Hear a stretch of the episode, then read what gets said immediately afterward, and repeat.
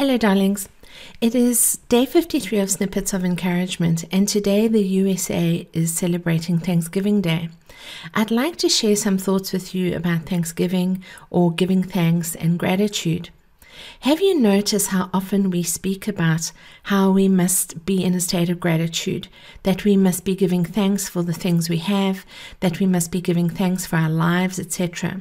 We speak about keeping gratitude diaries or calendars or lists and writing letters of gratitude as daily practices. Many commercial products are available to help us record our gratitude. Gratitude in itself is wonderful However, I've noticed that often people practice it, perhaps in the evening when they go to bed or in the mornings when they awake.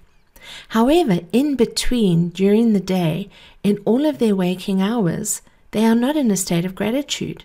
They are in a state of something else, namely complaining. I've been listening to the ways that people talk, and sometimes it really gets on my nerves. I had a conversation with my partner last week and asked if I spend a lot of time complaining.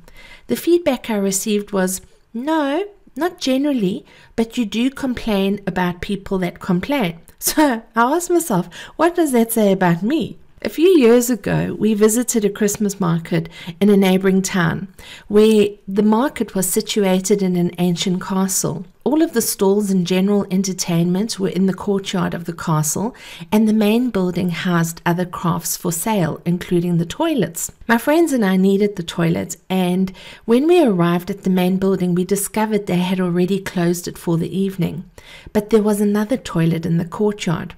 A queue consisting of five men and women were already waiting for the toilet. The conversation started with people really complaining that there was only one toilet. When the door opened and we glimpsed the size of the large room with the urinal on the right and the toilet on the left, the complaining increased in volume and velocity.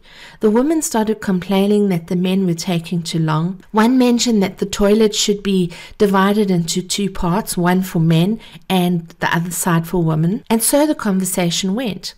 I stood there thinking, what is wrong with these people? Why are they all freaking complaining? At least we have a toilet and don't have to go and dig a hole in the snow to relieve ourselves.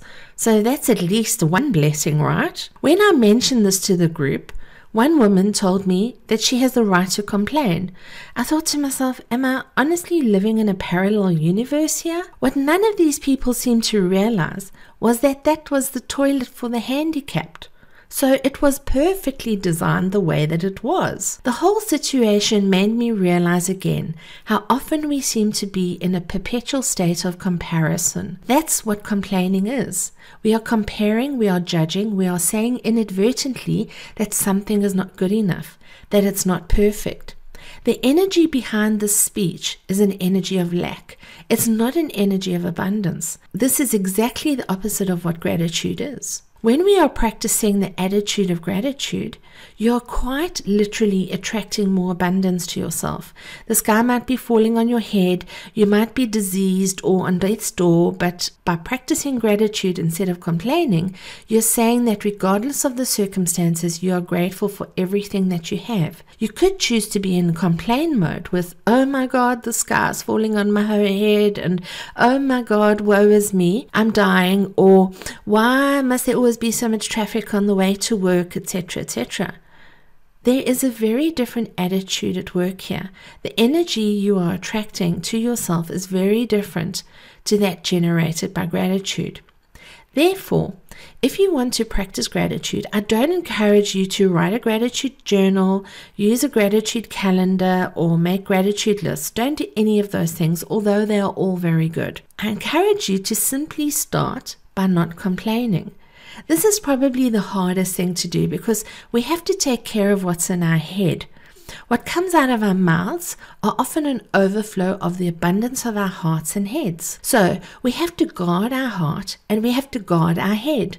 It's the thoughts that we have about being in a state of lack, about thinking that things are not good enough, that manifests as complaining, regardless of how inadvertent it may seem. You know, here's the secret Things are never good enough.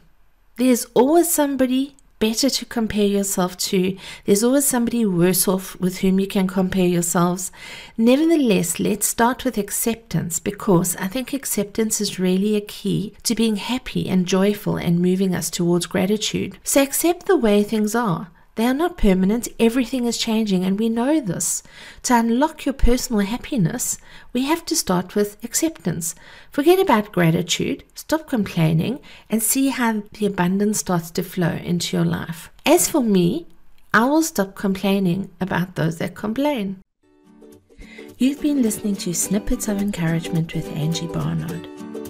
If you've enjoyed this snippet, share it with a friend. But more importantly, now that you've received, get out there and encourage somebody else. Have a wonderful day. Bye bye.